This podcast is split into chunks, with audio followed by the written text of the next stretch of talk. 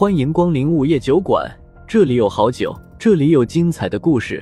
不过，都是些酒馆老板从亡灵那里聆听来的故事。午夜酒馆，作者黑酱标，由玲珑樱花雨制作播出。第十一章，紧急刹车。午夜十二点了，小女孩精神抖擞了起来。把螃蟹弄成渣子后，应该是气消了，再度恢复成了可爱的模样。这会儿正歪着脑袋看着风正苏，似乎在考虑着玩点什么，不然漫漫长夜干坐着多无聊啊。风正苏看着小女孩开始发愁，今晚怎么回家啊？把小女孩留在这里，谢无鱼就在隔壁，那家伙指定会趁着自己不在把她给摸走，带回家更不合适。他和胡依依就没法睡了，虽然不害怕，但他们睡的时候，小女孩就站在床边看着，想想就觉得别扭。但睡觉很重要，尤其是陪老婆睡更重要。都怪狗日的谢无语，他的突然出现打乱了自己的计划。叔叔，你这店里的生意也太差了，你能赚到养活婶婶的钱吗？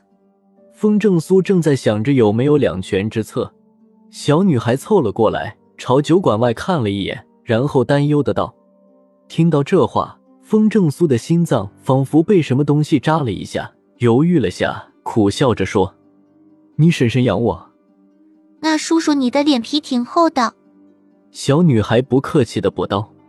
风正苏嘴角抽了抽道，你不应该说叔叔很厉害吗？小女孩撇撇嘴，叔叔羞羞。不过马上又说道，不过没关系，我是不会鄙视叔叔的，等我长大了和婶婶一起赚钱养你。风正苏哭笑不得，这妮子还惦记着呢。不过话说回来，这小妮子可是名副其实的富婆，他妈给她留下的那笔三百万的遗产才花了一顿饭的钱，如果不送她走，那剩下的钱就一直可以在自己这里存着，每天的利息也不少啊。事实再三证明，曹操是不经念叨的。酒馆外面又响起了车喇叭的声音。风正苏抬头一看，一辆凯迪拉克停在了门口，车门打开，胡依依穿着一身新的红色紧身大衣从车上走了下来。风正苏眼皮子跳了跳，新大衣真好看，又大又圆。嗯，还换了辆新车，上午开的那辆红色宝马，结婚的时候才买的。败家娘们儿，真做，有钱也不能这么花啊。不过钱都是老婆自己赚的，风正苏不敢多说什么。你怎么来了？看到胡依依走到店里，风正苏发现她竟然还化了妆。要知道，哪怕长相普通的女人，化妆后也会变成一个美女，要是美女化个淡妆，基本上就是仙女下凡了。不由得风正苏心脏加快了几分，连忙问道。胡依依说，午觉睡得长了一会儿，晚上睡不着了，下午那会儿出去逛街，看到这车感觉还行，就买了。说着他就把车钥匙递了过来，跟着说道，以后你就开这辆吧，家里只有一辆车，不方便。风正苏愣了愣，逛街买的车，感情这车是买给自己的。瞧瞧什么叫靠谱的老婆，这就是。接过车钥匙，风正苏高兴的道，哈哈，其实我骑电瓶车也一样。电瓶车不安全，又不是没钱买车。胡依依淡淡的道。风正苏听到这话很感慨，有钱真好，娶个有钱的老婆更好。今天几点打烊？胡依依扫了一眼酒馆，发现没有客人问。风正苏正愁这事儿呢，他恨不得现在就关门回家。可旁边的小女孩这会儿正坐在柜台上，双手托着下巴看着俩人呢，拖油瓶。没办法，风正苏只好说，晚会儿吧，现在刚过十二点，正要上人的时候，要不你先回家休息，明天还得上班呢。明天也不用上班，下午那会儿接到消息，我们公司的王总也出事了，过几天还得再办一次葬礼。胡依依眉头蹙了下道。刚刚王才来的时候，风正苏就知道了，只能叹了口气道，哎，你们董事长真可怜，要白发人送黑发人了。是啊，所以我明白了一个道理。胡依依有些感触的道。风正苏问，什么？生命真的很脆弱，白天还好好的一个大活人，不到晚上就没了，生命真的太脆弱了。胡依依有些难受的道。风正苏有点惊讶，他以前可是从来没说过这种话，眼里只有工作，基本上没考虑过工作之外的事。我想珍惜生命了，不能再把所有的精力放在工作上了。似是顿悟了一样，胡依依接着说道。风正苏点点头，嗯，那咱以后就珍惜生命，除了工作还有很多有意义的事情。你喜欢孩子吗？胡依依忽然问道。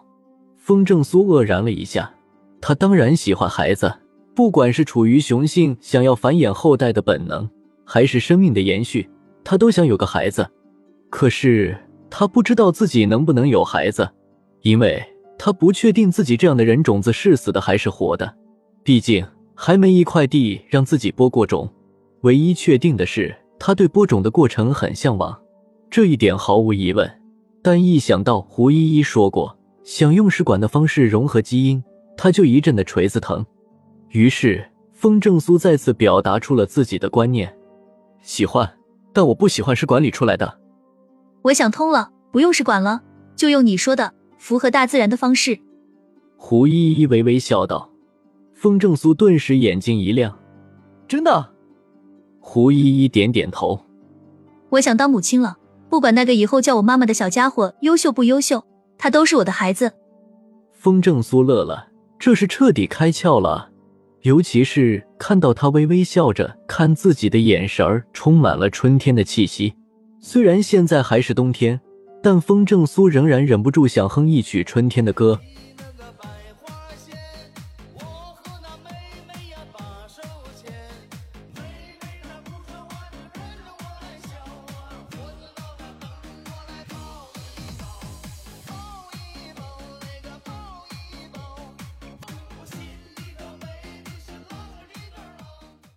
在心里哼完歌，风正苏嬉皮笑脸的道：对，这样想就对了吗？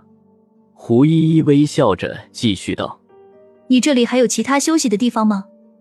风正苏心跳得更快了，这已经不是暗示了，都明示了。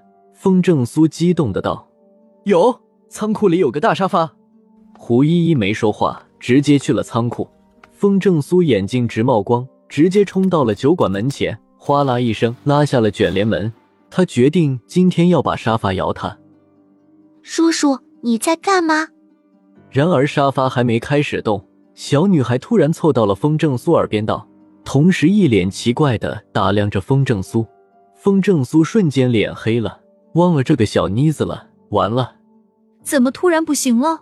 与此同时，一旁的胡依依有些不高兴的道。